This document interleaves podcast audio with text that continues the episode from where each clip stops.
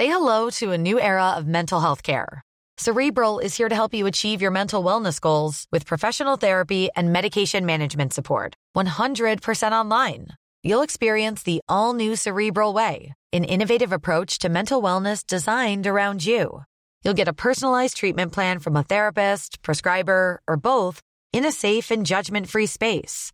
Your cerebral therapist or prescriber will outline a customized plan with clear milestones along the way so you can get to feeling your best. With Cerebral, you're not alone in your mental health journey. We're here to empower you to live a fulfilling life. So take that first step towards a brighter future and sign up today at cerebral.com slash podcast and use code ACasts to get 15% off your first month. Offer only valid on monthly plans. Other exclusions may apply. Offer ends July 31st, 2024. See site for details. Introducing Wondersuite from Bluehost.com. Website creation is hard. But now with Bluehost, you can answer a few simple questions about your business and get a unique WordPress website or store right away. From there, you can customize your design, colors, and content. And Bluehost automatically helps you get found in search engines like Google and Bing.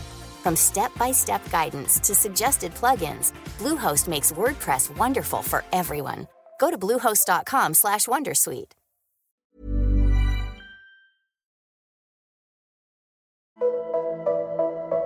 It's been a tough 10 days of news from Israel and Gaza after Hamas staged a vicious massacre and took hostages. As many expect an Israeli ground incursion of Gaza imminently, the UN says more than a million Palestinians, half the population, have heard Israel's warning and have moved south. Israel's Prime Minister has told his war cabinet the entire country is behind them in what he describes as a fateful hour. They're ready to snap into action at any moment in order to wipe out the bloodthirsty monsters who seek to annihilate us. The humanitarian situation is deteriorating, reaching the level of catastrophic.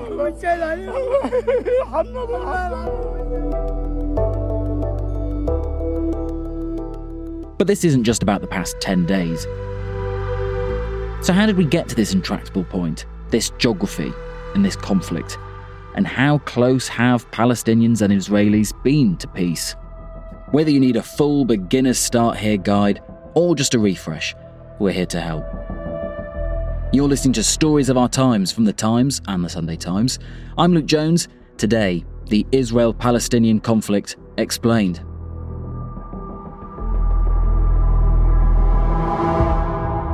If you want clarity, years of covering the region, and a proper understanding of the history behind it all as well, I know just who to call an old colleague. I'm Kevin Connolly. I'm a former BBC Middle East correspondent, and I lived for six years in Jerusalem. We're very, very pleased to have your wisdom on all of this. We're going to try and squeeze, Kevin, around, well, just over 100 years of history into 30 minutes. Yeah. And actually, I was reading a David Aaronovitch piece earlier where he's like, well, should we start at AD 70? To which the answer for today is no. Yeah, the answer is no. Um, um, and I know it's sort of where on earth you draw the line. So we're going to start in 1917. Yes. Tell us why that's where we're starting. Think back to 1917. The First World War is raging. Britain is desperate to pull any diplomatic levers it can to influence the outcome of that war. And we tend to think of the First World War, in Britain in particular, like this it is about the collapse of empires.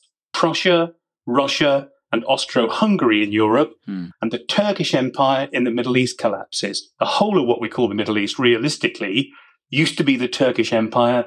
Turkey is a defeated power in the First World War.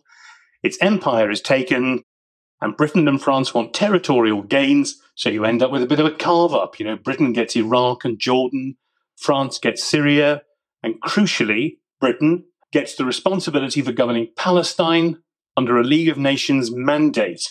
So it's in that context, in 1917, that Britain issues the Balfour Declaration, a rather oddly worded declaration, but a recognition of Zionist ambition that there will be a homeland for the Jewish people in the Holy Land. That declaration was a short, public statement signed by the then Foreign Secretary, Arthur Balfour. A declaration of sympathy with Jewish Zionist aspirations, he wrote. Quote, His Majesty's government view with favour the establishment in Palestine of a national home for the Jewish people. He wrote, Nothing shall be done which may prejudice the civil and religious rights of existing non Jewish communities in Palestine or the rights and political status enjoyed by Jews in any other country. But of course, once the British start governing Palestine, the Palestinian Arab population is hugely resentful of this promise to essentially give away what they consider to be their land. Hmm. So Jewish migration Hmm. might be a source of problem. So having made a promise, Britain then adopts an extremely cautious and restrictive approach to making good on the promise. And on the other hand, the Jews of Europe, many of whom are coming from places with appalling anti Semitism in the Russian Empire, the Jews of Europe are hugely resentful that it's so hard for them to get in to capitalize on that British promise. So even in the 1930s, you know, when it's already clear that very dark times are coming for the Jews of Europe, it's extremely hard for Jews to enter Palestine. So all of those circumstances happen on Britain's watch.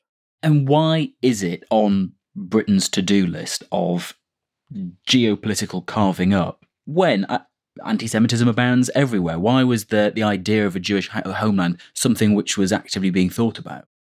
Well, you know, it's a very, very interesting question. I've always been told, and I've never seen the cabinet papers, that a Jewish member of the British cabinet wasn't very keen on the Balfour Declaration. And I know lots of Jews who would consider it very useful in a sense, and obviously it chimes with Zionist ambition. But a lot of Jews think it's a bit anti Semitic because the underlying idea, if you think about it, is the Jews are terribly powerful in the world. And, you know, Britain in 1917 is far from certain to win the First World War. Hmm. And the thinking seems to be, look, it would be useful to get these people on board. You know, they're, they're so powerful everywhere. They, and there's a, you know, that very anti-Semitic trope that somehow the Jews of the world have got their hands on hidden levers of power. So it makes a lot of Jews think that, you know, that's, that's how the British cabinet was viewing them in 1917. But I suppose Britain just thinks, in a rather ludicrous way, looking back, well, there's no harm in it, is there? So it might be worth a try. So, so this is the point where it's being actively posited, but then actually it comes into being post World War II, not- not post World War One. Explain how the actual state comes about then. Well, what I used to say when I lived in Jerusalem was trying to explain this to visitors and give them a briefing and all the rest of it. Is you have to think that the circumstances that created the Holy Land in its current form required these colossal historical events World War One on the one hand, World War Two, and the Holocaust. Hmm. So it's in the aftermath of the Holocaust when the sort of terrible fate of the Jews of Europe is known. And again, there's a sense that the world is being redrawn. It's in that moment that a state of Israel comes to be recognized. Now, it's much smaller than the state of Israel as it has turned out today, but there is the recognition that there can be a Jewish state in the Middle East, and that has the approval of the international community. But, you know, you have to say, you have to think about the tremendous force and weight of historical circumstance that was influencing decision takers at the time. And then the belief that a more peaceful world could be created. All of those Mm. things are there at the birth of the state of Israel. And also, of course, instantly, there is a war with the Arabs. Yes, and when you say that the, the state in its uh, in its birth is a lot smaller than what we think of as Israel now, if we've got modern Israel, a map of it in our mind's eye now, what are we talking about, and what level of Arab displacement is there? The original state of Israel, as conceived, is really quite small, but the end of the 1940s is a time of great violence in the, in the Holy Land. Britain is a knackered power. There is fighting between Arabs and Jews around Palestine, and Britain is basically trying to stay out of it. But the violence begins even before the declaration of the State of Israel. And as soon as the State of Israel is declared, Arab nations go to war in an attempt to make Israel smaller. Israel wins that ground war, wins more territory, settles its initial frontiers in that war of 1948, and begins the process that leads us to Gaza today. Hundreds of thousands of Palestinians are displaced. They either flee their homes or they're forced from their homes. They are on the move, what we now call internally displaced people. And many, many of them end up in Gaza. Hmm. And the descendants of those people today, hundreds of thousands of them, who used to live in Ashdod or Ashkelon or Lod or Yaffo, and who now find themselves living in Gaza, it's their descendants and their attitude towards the state of Israel which helps to drive politics and culture in Gaza to this day. So 1948 is a year of tremendous upheaval, but an Israel that we sort of begin to recognize on today's maps begins to emerge, although it's not done yet acquiring territory.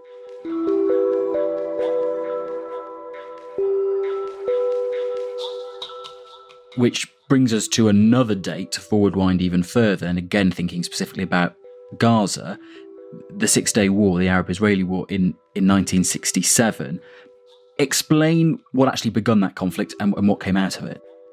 What begins the conflict really is Israel's sense that it is about to be attacked, and you know an extraordinarily successful preemptive military operation, which again means defeat for the Arab powers, and again means more territory is acquired. Now, you know, in historical terms, what really matters in 67 is that Israel acquires the east of Jerusalem at the old city of Jerusalem and the wall of the Jewish temple, the holiest site to Jews in the world, is suddenly in Israeli hands. That is enormously important. But look what happens in the south of Israel.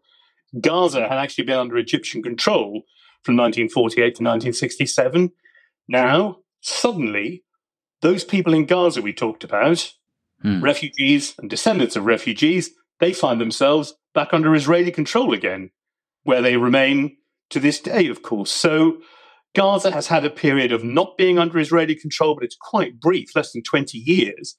And it is now very firmly under Israeli control. Israel actually takes a lot of Egyptian territory and gives most of it back when Egypt signs a peace deal with the Israelis, but it doesn't give Gaza back. Uh, and that's where you have Gaza now, with crossings into Israel on one side and a crossing, which we sometimes forget, into Egypt on the other side. So Egypt also has a degree of control over movement in and out of Gaza, just Mm. as Israel does. Yes. And in that war, it's not just Israel fighting Egypt, it's a sort of whole coalition of Arab nations.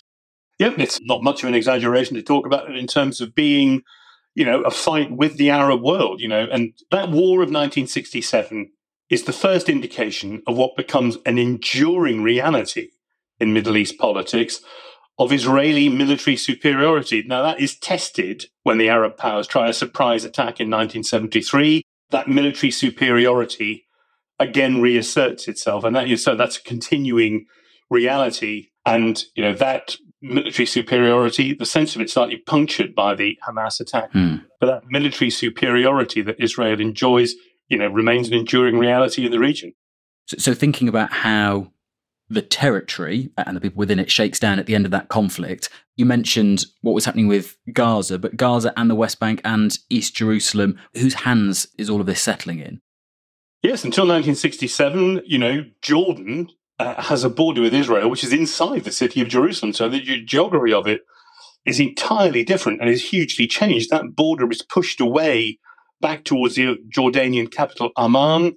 And now I can't really see any Israeli government agreeing to give up control of East Jerusalem or of the old city and of the holy places there. And of course, you know, one of the issues that makes Jerusalem so special, makes the place such a tinderbox throughout millennia of history, is that sacred places to Jews, Christians, and Muslims are all probably within a square mile of each other in the old city of Jerusalem. So that is a circumstance that leads to the Crusades, Mm. that leads to other conquests, and that leads to continuing tension to this day. And it's interesting. Think about the Hamas attack, and let's set aside for a moment the sort of moral repugnance and the horror. Think about this: when they're justifying that attack in their terms, Hamas, what do they talk about? They don't talk about a fear that the Israelis are about to do a diplomatic deal with Saudi Arabia. They talk about the Al Aqsa Mosque because they know that that is a powerful flag to raise for Arab and Muslim public opinion all over the world. So, you know, that 1967 victory that puts that site under Israeli control is of hmm. lasting significance to all sides there. And throughout all these different shifts in borders that we've been talking about and what important sites have been included or excluded from various nations as they've evolved through this, what's actually happening to the people? And thinking specifically about Palestinian people, are they largely staying in situ in these places as control shifts? Are many of them fleeing? Are they being concentrated in places like Gaza? What's happening? They don't really have anywhere else to go. I mean, there are enormous populations of Palestinian refugees in Lebanon and in Jordan and elsewhere in the Middle East, but you know, maybe particularly in those two places. So there are huge Palestinian populations. You know, there are places in Jordan which are still, you know, refugee camps that were founded from this fighting and where the Palestinian people still live. So mm. their displacement, again, is another of those awkward, enduring facts of life in the Middle East. Now, as I say, the population of Gaza, they tend to be people who were displaced in the 1948 fighting. How realistic is their aspiration to any kind of right of return, as they call it? You know, could Israel ever even begin to consider that? You know, is, Israel questions the legitimacy of handing on refugee status from one generation to another. But many Palestinians who weren't born in 1948 consider themselves refugees from that conflict. And, you know, even if you think that their perception of that is unrealistic, it still has to be accommodated when you're talking about possibly at some point in the future, God knows mm. when, looking for a political solution. You know, there used to be all these stories that Palestinian families would keep the key to the house that they were displaced from. The implication being one day we'll be back. Now, I suspect many of them know that that is not, you know, a realistic political aspiration, but it's a cultural and emotional and personal aspiration which helps to shape people's opinions. Mm. And thinking again about this period post the the Six Day War and before we get to the 80s and 90s, in terms of the Palestinian territories, Israel is a democracy. Palestinians, who is governing them? What what rights, what access to democracy or not do they have? Palestinians are represented by the Palestine Liberation Organization. It's an army, it's a political movement, it's, you know, an aspirational representative movement of the Palestinian people. But there's no concept in the early part of this period that Palestinians can vote for or against Yasser Arafat. He's a chieftain, in effect. You know, he's not someone who's subject to those kind of diplomatic processes. Actually, I have no doubt Palestinian people probably would have voted for him, but that is not how the PLO is shaped. I mean, you know, for its formative years, the idea of the PLO is to dislodge the Israelis or defeat them in some way. And over time, it becomes clear that even with the support of the war fighting armies of the Arab world, that's not possible. But, it, you know, it's the focus of of Palestinian aspiration, and you know it shapes what type of political movement they have. And that political movement, as I say, is the PLO. And people, you know, will remember Yasser Arafat, who is a hugely influential and admired leader among Palestinians. Thirty years, homeless, stateless, without integrity. I think it is our rights to have an end to this tragedy, to return back to our homeland at least. You know, I mean, Palestinians nowadays have doubts over the competence and usefulness of the Palestinian Authority, which is a sort of inheritor organization from the PLO, but they still venerate, I would say, Arafat's memory. You don't think that in negotiations it's necessary to, to give some indication about your thinking on the question of whether it will be political or military after you have I think a state? it's better to be left for the Palestinians to discuss it, not me. Perhaps I will not be there. Who knows?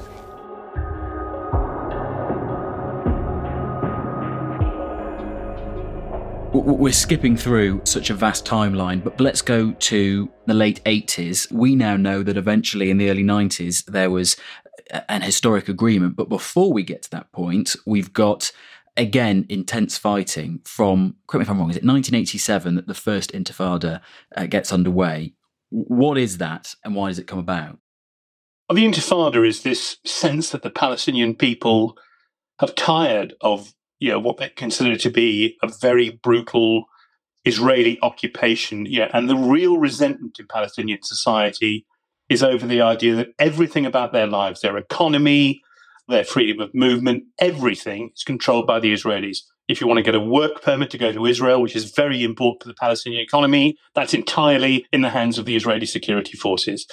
If you're denied a work permit, there's no appeal, you can't do anything about it. You can't work. So your family will be very much worse off as a result of that. They find the process bureaucratic, opaque, unfair, and unreasonable. The Israeli military presence is all around them. That produces a cocktail of anger and resentment, which boils up into the intifada, a kind of uprising.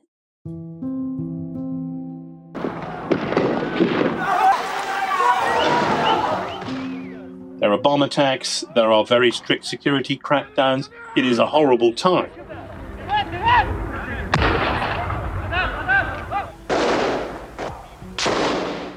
And I think sometimes, you know, when things seem very dark, there's more going on behind the scenes than we realize. This was one of those moments in history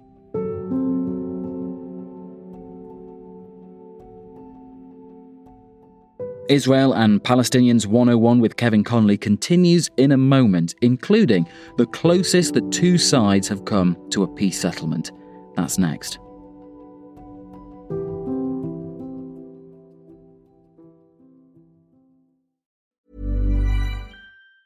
Say hello to a new era of mental health care. Cerebral is here to help you achieve your mental wellness goals with professional therapy and medication management support. 100% online you'll experience the all new Cerebral Way, an innovative approach to mental wellness designed around you. You'll get a personalized treatment plan from a therapist, prescriber, or both in a safe and judgment free space. Your cerebral therapist or prescriber will outline a customized plan with clear milestones along the way so you can get to feeling your best. With Cerebral, you're not alone in your mental health journey. We're here to empower you to live a fulfilling life. So take that first step towards a brighter future and sign up today at cerebral.com slash podcast and use code ACasts to get 15% off your first month. Offer only valid on monthly plans. Other exclusions may apply. Offer ends July 31st, 2024. See site for details. Introducing Wondersuite from Bluehost.com. Website creation is hard. But now with Bluehost, you can answer a few simple questions about your business and get a unique WordPress website or store right away. From there, you can customize your design, colors, and content. And Bluehost automatically helps you get found in search engines like Google and Bing. From step-by-step guidance to suggested plugins, Bluehost makes WordPress wonderful for everyone. Go to bluehost.com/wondersuite.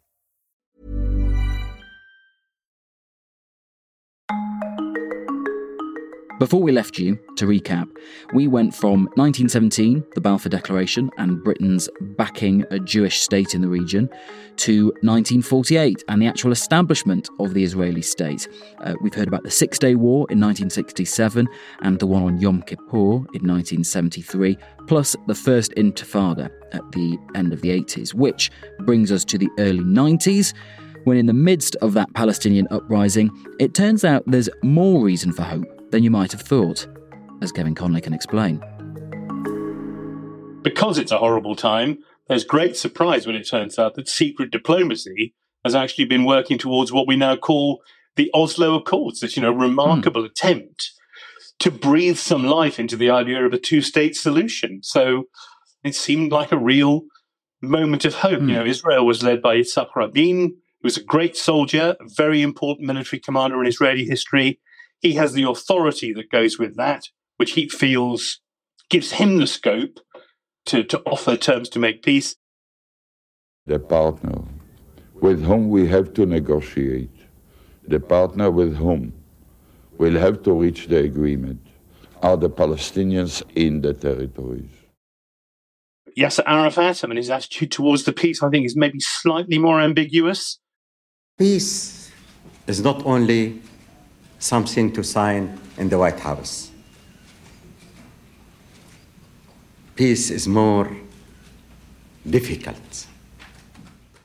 But again, he has this tremendous authority, and he tells his people that it's time to do a deal. Can we do it? This is the real challenge which we are facing. Yes, we will do it. We will do it. We will do it.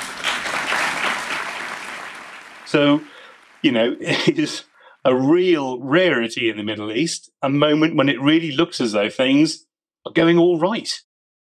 How do those sort of, uh, well, initially secret talks between the two different sides actually get going when there has been, as you've described with the first Intifada, such such intense fighting, such intense ill will on both sides? I mean, how does any attempt at peace, secret or otherwise, actually begin in those conditions?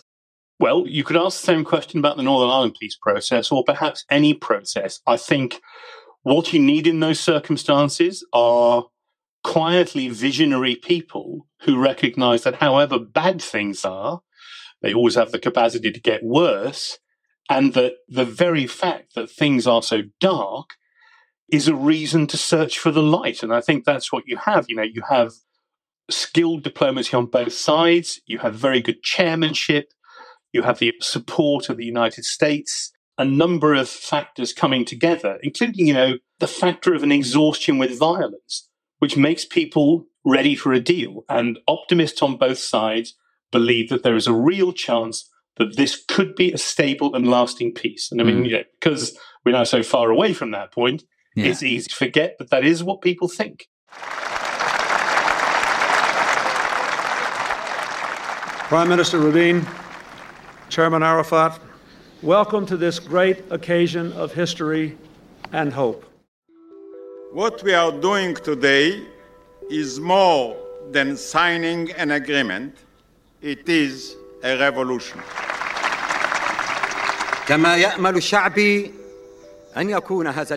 My people are hoping that this agreement, which we are signing today, marks the beginning of the end of a chapter of pain and suffering which has lasted throughout this century.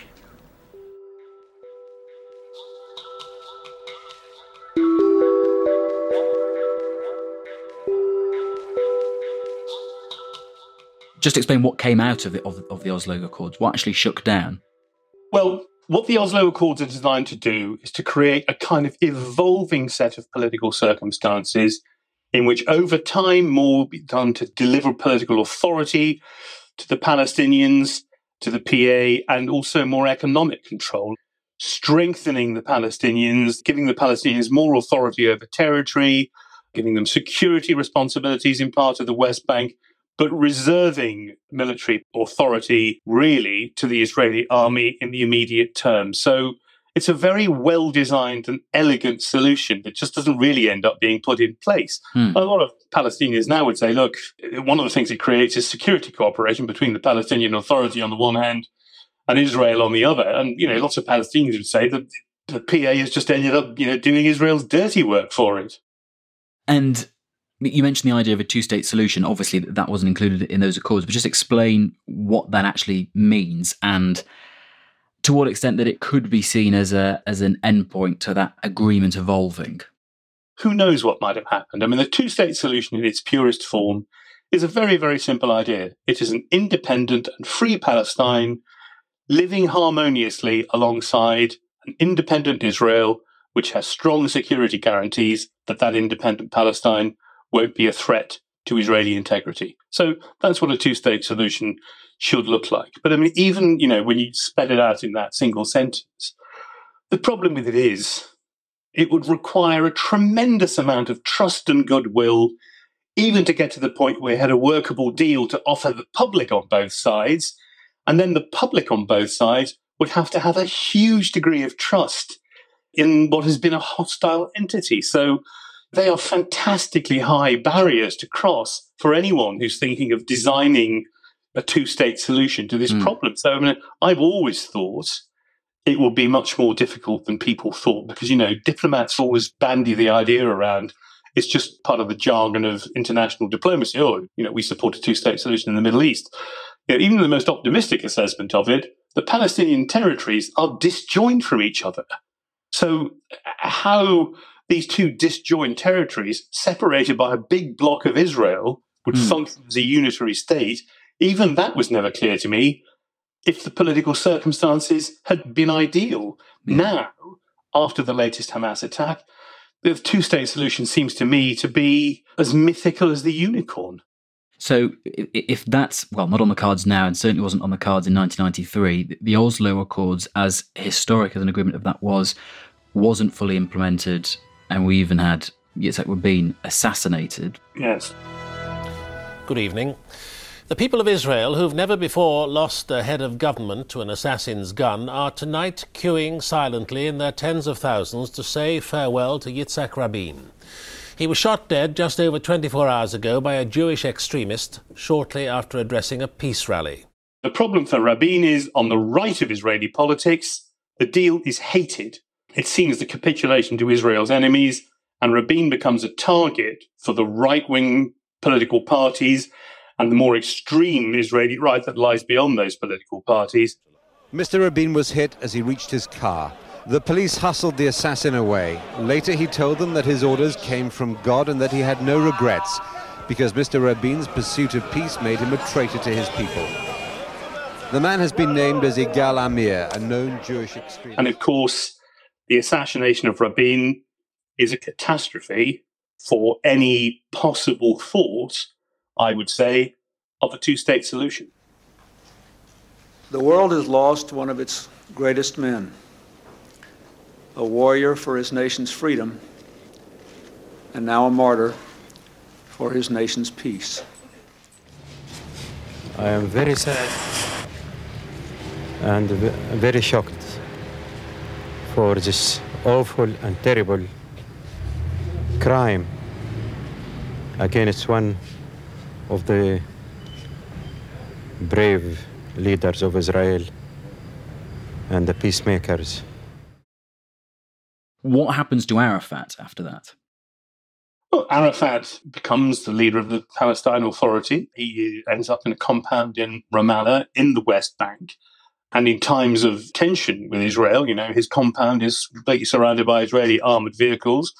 And he lives a very difficult life, I would say. And how Palestinian perceptions of him changed, it's very difficult for outsiders to get a handle on that because you know they are so completely identified with this man as their leader that the idea that he has signed up to something which doesn't really work out very well from their point of view is hard for them to kind of assimilate, I think. But, mm. you know, he's not a life that ends in political success. I mean, he enjoys a better reputation in the wider world as a result of the Oslo Accords and the fact that he was prepared to sign them. But clearly, it does not result in an improvement in the life of his own people, and especially not in their freedom of movement.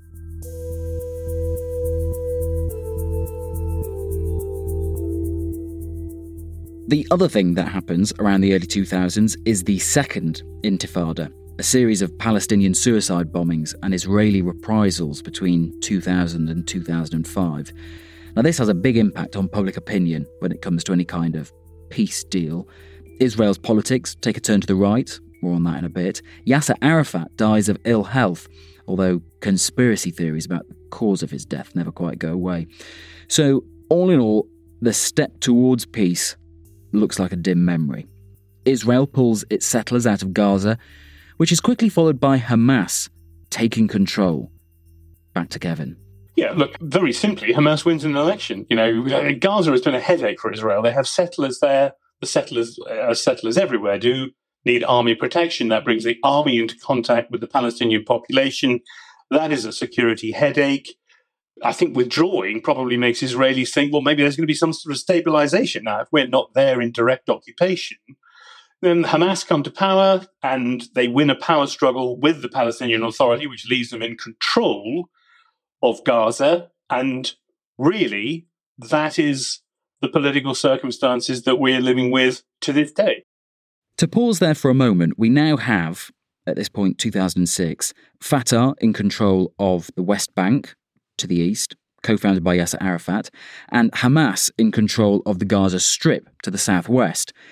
Hamas, of course, is now prescribed as a terrorist organisation by many Western governments, including the UK and the US. Hamas recently committed those bloody atrocities in Israel. Unlike Fatah, Hamas don't even recognise the state of Israel. They've even wanted the complete destruction of Israel, they've said in the past. So, where did Hamas come from? Hamas is born in Gaza. And, you know, this, this extraordinary leader it has, Sheikh Ahmed Yassin. He's quadriplegic, he's nearly blind. He's this extraordinarily charismatic figure who inspires the idea of Islamic resistance. So, Hamas really is an offshoot of the Muslim Brotherhood, which was founded in Egypt in the 1920s. The foundational idea of the Muslim Brotherhood is that Islam is the answer, whatever the question. And the Muslim Brotherhood's tradition is that there's a gun in the background, God is in the foreground, and that is basically the package that Hamas offers the people of Gaza. We talk about them being an Islamist movement, and that's true, of course, but it would be a mistake to conclude from that that Gazans are more religious than people in the West Bank. I would suspect that the real appeal of Hamas is their very successful social programs, which are you know, important in alleviating poverty, Hmm. and the promise of a more confrontational attitude towards Israel than the Palestinian Authority offers. What's happening on the Israeli side of things in terms of the rise of, of Netanyahu? When does he first come onto the scene? And when do we start to really see things on the Israeli side of things tack further away from the centre and more to the right? Well, look at Netanyahu this way. Israel's existed for about 75 years, and he's been prime minister for 16 of them. So he's an extraordinarily hmm. dominant figure in modern Israeli politics. He's not loved, I would say. He's generally traded on his reputation as what people used to call a securocrat, you know, a man who can be relied on to use the army and the intelligence agencies to keep the country safe. Now, I'd say that image has suffered quite a blow Hmm. uh, because of the events of the last week, but that traditionally has been how he has been seen. You know, he tends to govern with rather odd coalitions. So his own Likud party is on the right of Israeli politics. He governs with parties that represent the ultra Orthodox Jewish communities. And now in the current cabinet with people who represent the settlers. So he is putting the influence of the ultra Orthodox and the settlers front and center in Israeli politics. And yeah, that is something else that is going to make any kind of move towards compromise in the future, if they were ever likely, and the presence of those sort of people obviously makes them less likely.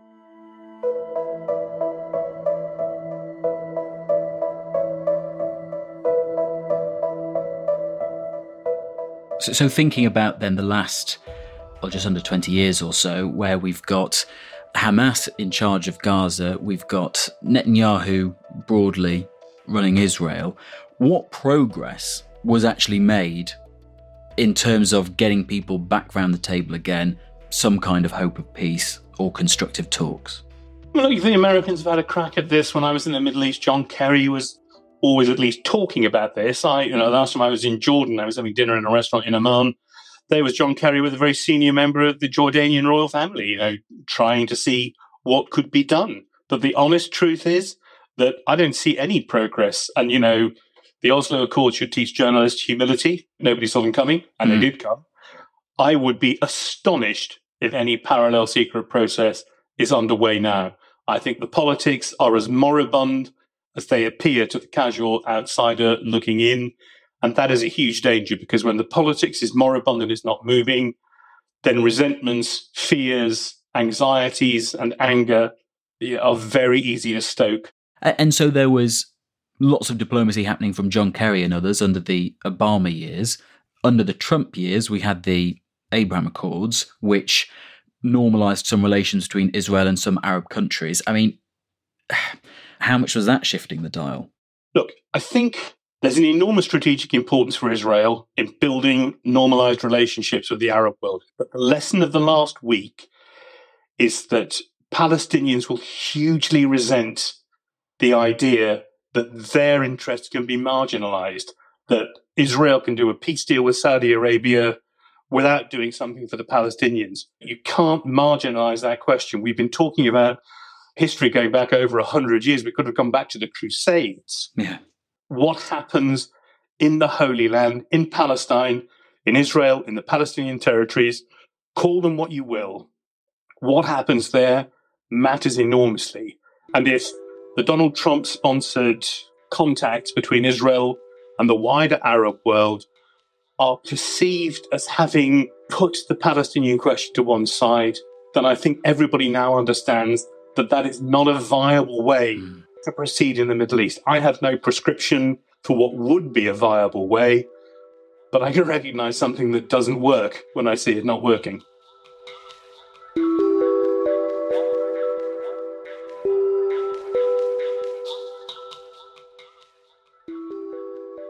Thinking then about what's happened in the last week in the context of the last hundred years or so that we've just discussed, I mean, are each side as far apart as they could ever have been? Yes, I think they are. I think the disgusting immorality of the attack on innocent and defenseless men, women, and children, the idea that there's no such thing as an Israeli, that will seem morally repugnant to millions and millions of people all around the world in the West, certainly in Israel.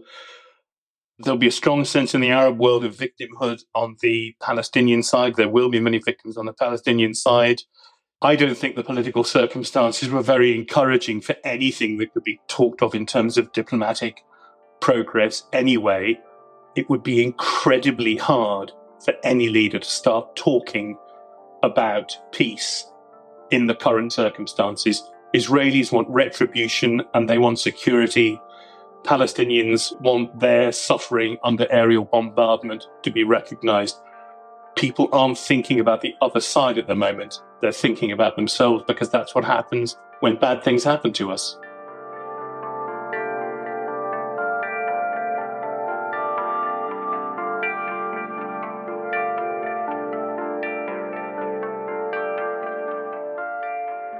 You've been listening to Stories of Our Times, a podcast brought to you thanks to subscribers of The Times and The Sunday Times, with me, Luke Jones, and my guest, former BBC Middle East correspondent Kevin Connolly.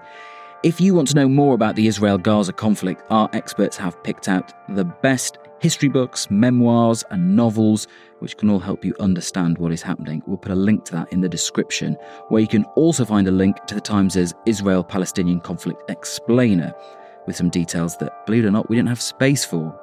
They've also got maps of the region as well. The executive producer today was Kate Ford, and sound design was by David Crackles. We'll have more on Israel and Gaza later this week.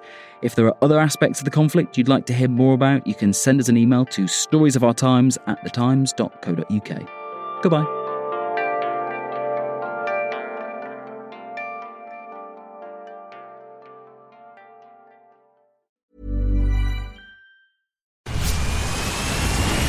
Where's that dust coming from?